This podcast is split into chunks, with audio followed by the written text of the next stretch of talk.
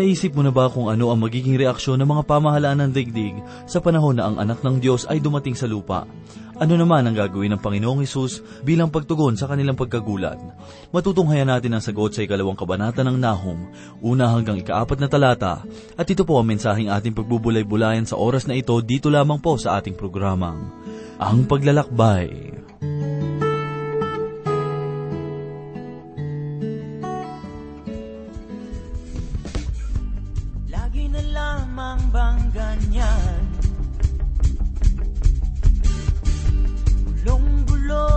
Iyong isipan. Lahat ng bagay ay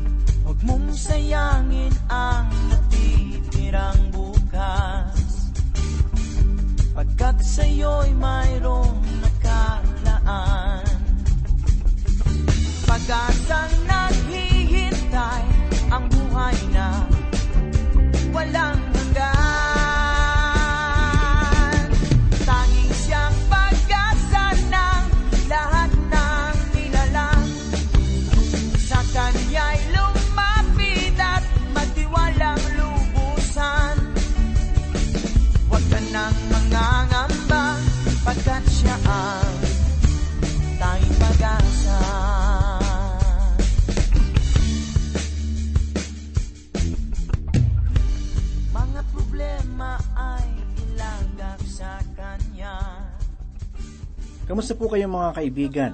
Sana po ay nasa maayos kayong kalagayan at handang makinig at matuto ng salita ng Diyos. Ako po si Pastor Dan Abangco, ang inyong tagapanguna. Tayo po ay mag-aral ng salita ng Panginoon. Isang mapagpala at mabiyayang pagkakataon sa inyong lahat mga kaibigan. Tatalakayan natin muli ang aklat ni Propeta Nahum. Naglalaman ito ng mga bagay ukol sa mga salita ng Diyos. Ang salita ng Diyos ay naging panuntunan at gabay ng mga unang mananampalataya. Saglit po nating basahin ang pahayag ni Apostol Pablo sa unang kabanata ng unang Tesalonika mula ika-anim hanggang ikasampung talata. Ganito po ang sinasabi, At ako'y naging tagatulad sa amin at sa Panginoon, na inyong tinanggap ang salita sa matinding kapighatian, na may kagalakan ng Espiritu Santo. Ano pat kayo'y naging halimbawa sa lahat ng mananampalataya na nasa Macedonia at nasa Akaya, sapagkat mula sa inyo'y umalingaw-ngaw ang salita ng Panginoon, hindi lamang sa Macedonia at Akaya, kundi sa lahat ng dako, ay napabalita ang inyong pananampalataya sa Diyos, kaya't kami ay hindi na kailangang magsalita pa ng anuman. Sapagkat sila ang nagbalita tungkol sa amin, kung paano ninyo kami tinanggap at kung paanong bumaling kayo sa Diyos mula sa mga Diyos-Diyusan upang maglingkod sa buhay at tunay na Diyos at upang hintayin ang kanyang anak mula sa langit na kanyang binuhay mula sa mga patay, si Jesus na nagliligtas sa atin mula sa puot na darating. Binanggit ni Apostol Pablo ang ilang mga bagay na kung saan ang mga mananampalataya ng Tesalonika ay naging isang halimbawa. Isa sa mga ito ay ang kailangang pagtanggap sa salita ng Diyos. Tandaan natin na nang kanilang tanggapin ang salita ng Diyos ay balot ng kaguluhan ng kanilang bayan.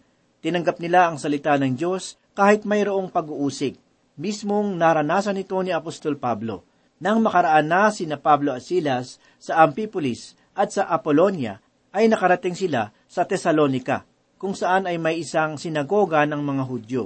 At si Pablo ay pumasok ayon sa kanyang kaugalian, at sa loob ng tatlong sabat ay nangatwiran sa kanila mula sa mga kasulatan at pinatutunayan na kailangang magdusa ang Kristo at muling mabuhay mula sa mga patay. At sinabi na aking ipinangangaral sa inyo ay isang Kristo. Nahikayat ang ilan sa kanila na sumama kina Pablo at kay Silas. Gayun din ang napakaraming mga Griegong masisipag sa kabanalan at hindi kakaunting mga pangunahing babae. Subalit dahil sa inggit ang mga Hudyo ay nagsama ng ilang masasamang tao mula sa pamilihan at nang makapagtipon sila ng maraming tao, ay ginulo nila ang lunsod. Nilusob nila ang bahay ni Jason sa kagustuhang maiharap sina Pablo at Silas sa mga tao. Nang sila'y hindi nila natagpuan, kanilang kinalalkad si Jason at ang ilang kapatid sa harap ng mga pinuno ng lunsod na ipinagsisigawan ang mga taong ito na nanggugulo ay dumating din dito at tinanggap sila ni Jason. Lahat sila ay kumilos laban sa mga utos ni Cesar at sinabi nilang may ibang hari na ang pangalan ay Jesus. Ang napakaraming tao at ang mga pinuno ng lungsod ay naligalig ng kanilang marinig ang mga bagay na ito nang sila'y makakuha ng piyansa mula kay Jason at sa iba pa, ay kanilang pinakawalan sila. Nang gabing iyon ay agad na pinaalis ng mga kapatid sina Pablo at Silas patungo sa Berea. Nang dumating sila roon, pumasok sila sa sinagoga ng mga Hudyo. Kamusta ang inyong kalagayan sa pagtanggap sa salita ng Diyos? Tinatanggap lang ba natin ang salita ng Diyos kung mayroong kaginhawahan? Binibigyan ba natin ng pagkakataon na pag-aralan ng salita ng Diyos? Bigyan pansin natin kung paano pinakalat ng mga mananampalataya ng Tesalonika ang salita ng Diyos. Hindi sila naging tahimik tungkol sa kanilang mga pananampalataya. Hindi nila binigyan ng hangganan ang pagpapalaganap ng mga salita ng Diyos at kung paanong maging isang tunay na halimbawa ng pagiging isang tunay na mananampalataya. Mula sa kanila, ang salita ng Diyos ay lumaganap sa iba't ibang lugar, mula Macedonia hanggang Akaya, maging sa mga lalawigan na malayo na sa kanilang bansa. Iyon ay isang malinaw na palatandaan ng kanilang pananampalataya sa Diyos. Hindi lamang ang mismong salita, kundi ang kanilang sariling pananampalataya ay naging tanyag rin sa ibang tao. Mapapansin din natin sa bahagi ng talata na ipinahayag ni Apostol Pablo ang pagbabago na mula sa pagsamba sa mga Diyos-Diyosan ay bumaling sila sa Diyos na buhay. Ang pagbabagong ito ay naging daan upang maglingkod sila sa Diyos, sapagkat totoo naman na hindi maaaring maglingkod ang tao sa dalawang Diyos. Kung nais nating maglingkod sa Diyos, ay kailangan nating lumayo sa mga bagay na maaaring maglayo sa atin sa Diyos. Ang tunay na dalisay na paglilingkod ay nangangailangan ng tunay na pagbabago, na kung saan ay lalayo tayo sa mga bagay ng sanlibutan. Mapapansin din natin sa mga mananampalataya ng Tesalonika na sila ay naghihintay sa muling pagparito ni Heso Kristo sa sanlibutan. Ang salitang naghihintay ay nagbibigay ng kaisipan na nakatuon ang kanilang paningin at patuloy na naghihintay sa muling pagparito ng Panginoong Heso Kristo. Ang paghihintay na ito ay isang bagay na dapat taglayin ng lahat ng mga mananampalataya. Nakita po natin sa mga pahayag na iyan ang tungkol sa kahalagahan ng salita ng Diyos. Magpatuloy po tayo sa pagsasaliksik ng banal na kasulatan dito sa bahagi ng sulat ni Propeta Nahum na naglalaman din ng mga bagay ukol sa mga salita ng Diyos. Mga giliw na tagapakinig, dito sa ikalawa at ikatlong kabanata ng sulat ni Propeta Nahum ay makikita natin ang katarungan at kabutihan ng Diyos sa pagpapasya niyang wasakin ang Ninive. Hindi lamang ito sinabi ng Diyos, kundi kanya itong ginawa sa isang kakaibang paraan. Kundi kanya itong ginawa sa isang kakaibang paraan. Dito sa ikalawang kabanata ay nagpahayag ng propesiya si Propeta Nahum tungkol sa paghatol sa Assyria at ang kasaysayan ang nagpatunay sa katuparan nito. Malinaw na sinabi ng Diyos sa unang kabanata ng sulat ni Propeta Nahum, talatang ikalabing apat. Ganito po ang sinabi, Ang Panginoon ay nagbibigay ng utos tungkol sa iyo, hindi na magpapatuloy ang iyong pangalan, Mula sa bahay ng iyong mga Diyos ay aking ihiwalay ang larawang inanyuan at larawang hinulma. Aking gagawin ang iyong libingan, sapagkat ikaw ay walang halaga. Sa ibang salita ay kanyang sinabi na, akin kayong ililibing, at maniwala kayo sa akin, sapagkat iyon ang tumpak na mangyayari. Pagbulayan po natin ng malalim itong ikalawang kabanata ng sulat ni Propeta Nahum. Basahin po natin ang una nitong talata kanya pong sinabi, ang tagapangalat ay umahon laban sa iyo. Magtalaga ka ng tao sa mga kuta. Bantayan mo ang daan. Bikisin mo ang iyong mga balakang. Tipunin mo ang lahat mong lakas.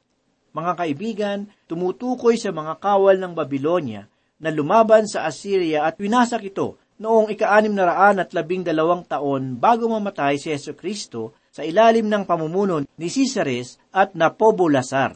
Subalit sinabi ng Diyos sa bayang ito, kayo ay mawawasak.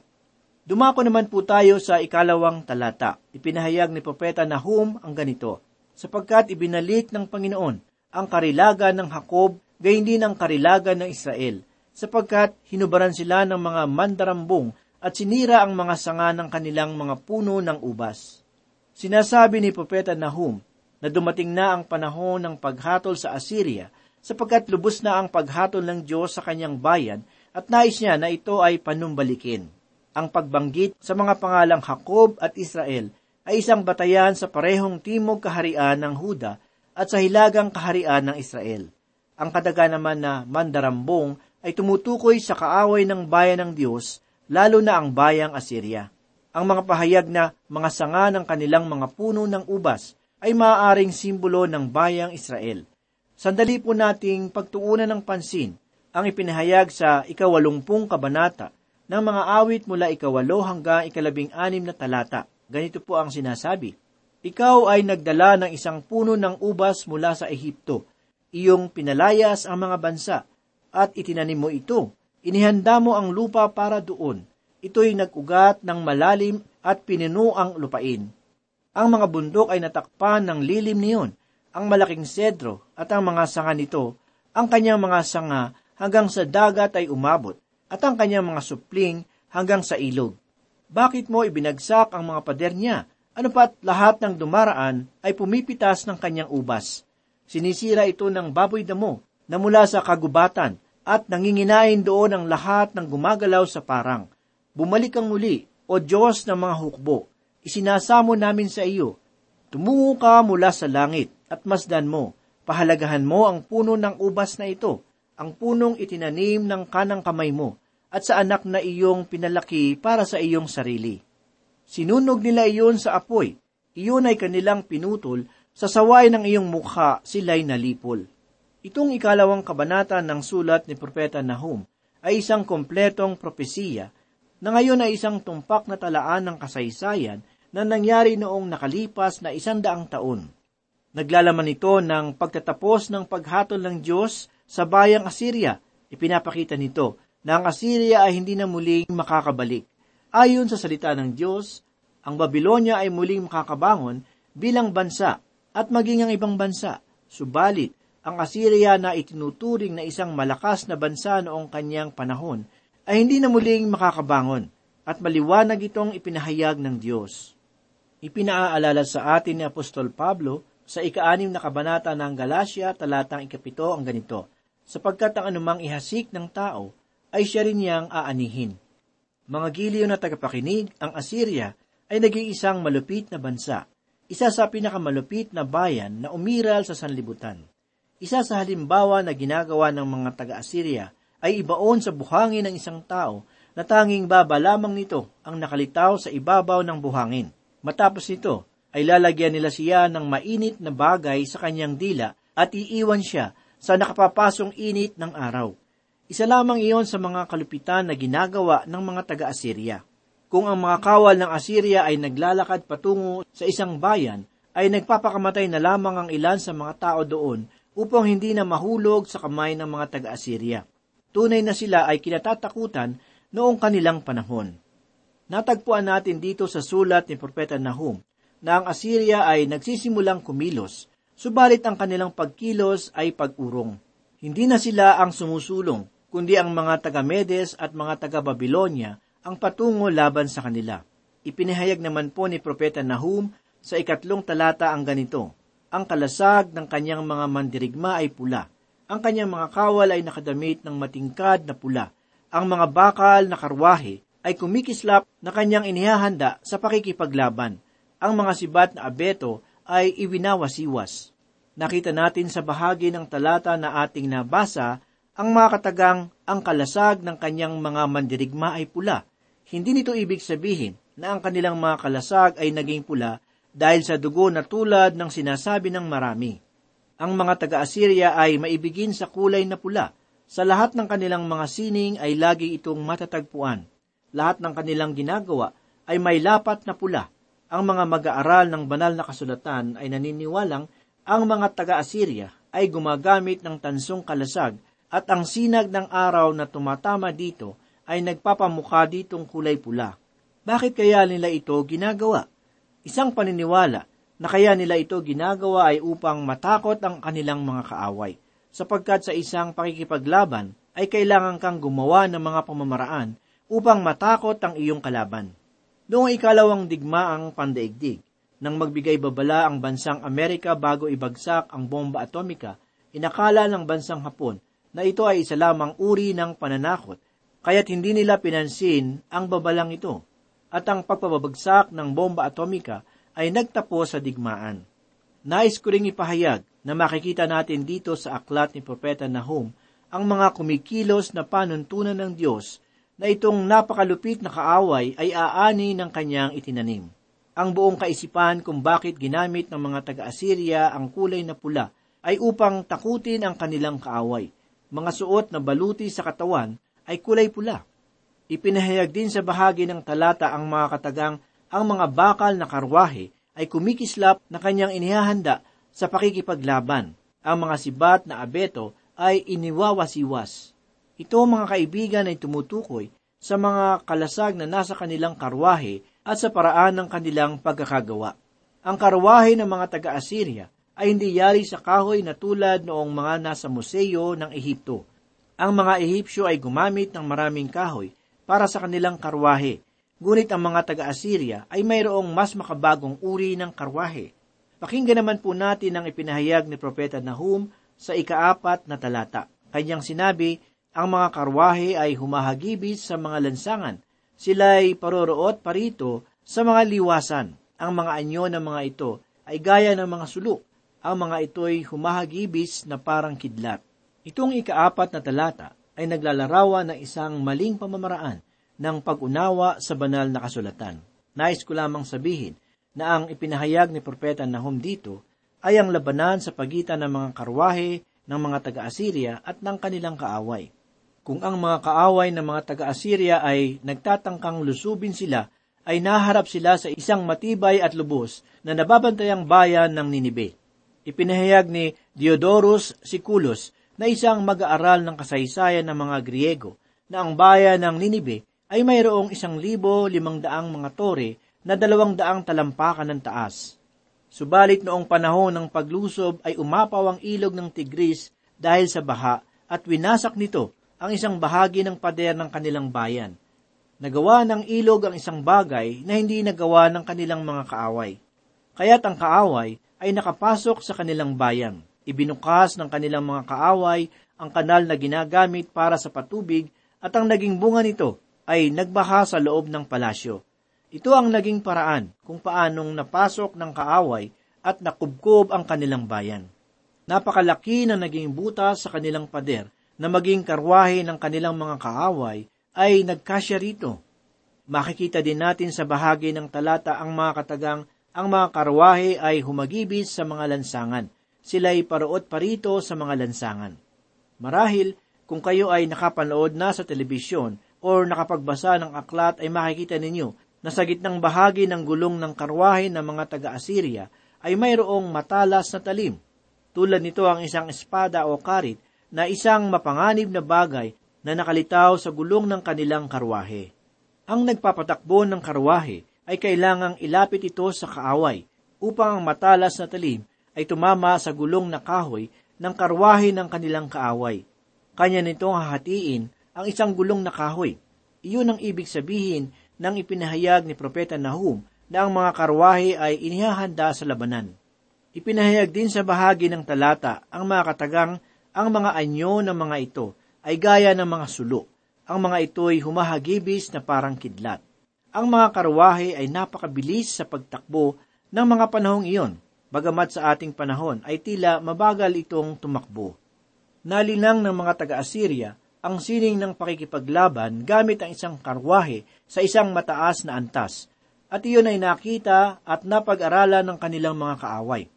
Kaya't kung magkakaroon ng paglalaban, maging ito ay sa loob o labas ng bayan, ito'y nagiging nakakatakot at isang mapanindig balahibong bagay. Iyon mga giliw na tagapakinig, ang ipinahayag dito ni Propeta Nahum. Nakita natin kung gaano kawili-wili ang aklat ni Propeta Nahum. Mayroon pang isang dakilang panuntunan sa pagpapaliwanag ng salita ng Diyos. Halimbawa nito ay makikita sa ikalabing pitong kabanata ng sulat ni Propeta Isayas, talatang ikasampu. Ganito po ang sinasabi, Kaya't bagaman nagtatanim ka ng mabubuting pananim at naglalagay ka ng ibang sangang pananim. Nais kong basahin pa natin ang isang pahayag sa mga awit ni Solomon, ikalawang kabanata, talatang ikatlo, ganito po ang sinasabi, Kung ano ang puno ng mansana sa gitna ng mga punong kahoy sa kagubatan, gayon ang aking sinta sa gitna ng mga kabinataan. Ako'y naupo sa ilalim ng kanyang anino na may malaking pagsasaya. Ako'y naupo sa ilalim ng kanyang anino na may malaking pagsasaya at ang kanyang bunga ay matamis sa aking panlasa. Mga kaibigan, sa sulat ni Haring Solomon ay makikita natin na binanggit niya rito ang puno ng mansanas. Subalit mga kaibigan, ang tunay niyang tinutukoy dito ay ang puno ng sitron, na tulad ng ating suha sa Pilipinas. Maasim na luntian ang balat o ang kahel na tumutubo sa ibang bansa. Ang puno ng sitron o citrus sa ibang tawag ay karamihan na tumutubo sa Mediteraneo. Ang bagay lamang na aking nais bigyang diin ay hindi nating ipaliwanag ang banal na kasulatan na hindi natin naiintindihan ang mga tao at lugar na kung saan ito isinulat at naganap. At pagkatapos ay gamitin ito sa ating kasalukuyang panahon. Nawa sa ating patuloy na pagbubulay ng mga salita ng Panginoon ay lubos nating maunawaan ang mga bagay na nilalaman nito. Ang mga salita ng Diyos ay kagamit-gamit. Ito ang layunin ni Apostol Pablo ng kanyang ipahayag sa ikatlong kabanata ng ikalawang aklat ni Timoteo mula ikalabing lima hanggang ikalabing pitong talata ang ganito. At kung paanong mula sa pagkabata ay iyong nalaman ang mga banal na kasulatan na makakapagturo sa iyo tungo sa kaligtasan sa pamamagitan ng pananampalataya kay Kristo Jesus. Ang lahat ng mga kasulatan ay kinasihan ng Diyos at mapapakinabangan sa pagtuturo, sa pagsaway, pagtutuwid, at sa pagsasanay sa katwiran upang ang tao ng Diyos ay maging ganap, nasasangkapang lubos sa lahat ng mga gawang mabuti. Makikita natin sa mga pahayag ni Apostol Pablo na ang salita ng Diyos ay magagamit sa pagtuturo, pagsaway at pagtutuwid. Tunay na mahalaga ang pahayag na ito at makikita natin sa ating mga buhay na ito ay mayroong katotohanan sa pamamagitan ng pagsisimula na magbasa nito. Ganoon din ay pinahayag ni Apostol Pablo sa ikaapat na kabanata ng sulat para sa mga Hebreyo, talatang ikalabing dalawa. Ganito po ang sinabi, sapagkat ang salita ng Diyos ay buhay, mabisa at higit na matalas, kaysa alinmang tabak na may dalawang talim, at tumatagos hanggang sa pinaghihiwalayan ng kaluluwa at espiritu, ng mga kasukasuan at ng utak sa buto, at may kakayahang kumilala ng mga pag-iisip at mga hangarin ng puso mga kaibigan ng salita ng Diyos ay tunay na buhay at mabisa.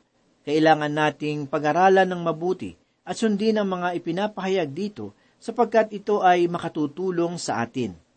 Ang salita ng Diyos ay tunay na mahalaga, subalit naniniwala ako na ang kahalagahan nito ay mawawalan ng kabuluhan kung walang mga taong may hangarin na ito ay ipahayag sa kanyang kapwa. Tulad nga ng ipinahayag ni Apostol Pablo, sa ikasampung kabanata ng Roma, ikalabing apat hanggang ikalabing pitong talata. Ganito po ang sinabi, Ngunit paano nga silang tatawag sa Kanya na hindi sila sinampalatayanan? At paano sila sasampalataya sa Kanya na hindi nila napakinggan? At paano sila makikinig kung walang mga ngaral? At paano sila mga ngaral kung hindi sila sinugo? Gaya ng nasusulat, anong ganda ng mga paa ng mga nagdadala ng mabuting balita ng mabubuting bagay. Subalit, hindi lahat ay sumunod sa Ebanghelyo, sapagkat sinabi ni Isayas, Panginoon, sino ang naniniwala sa aming balita? Kaya ang pananampalataya ay nanggaling sa pakikinig, at ang pakikinig ay sa pamamagitan ng salita ni Kristo. Manalangin po tayo.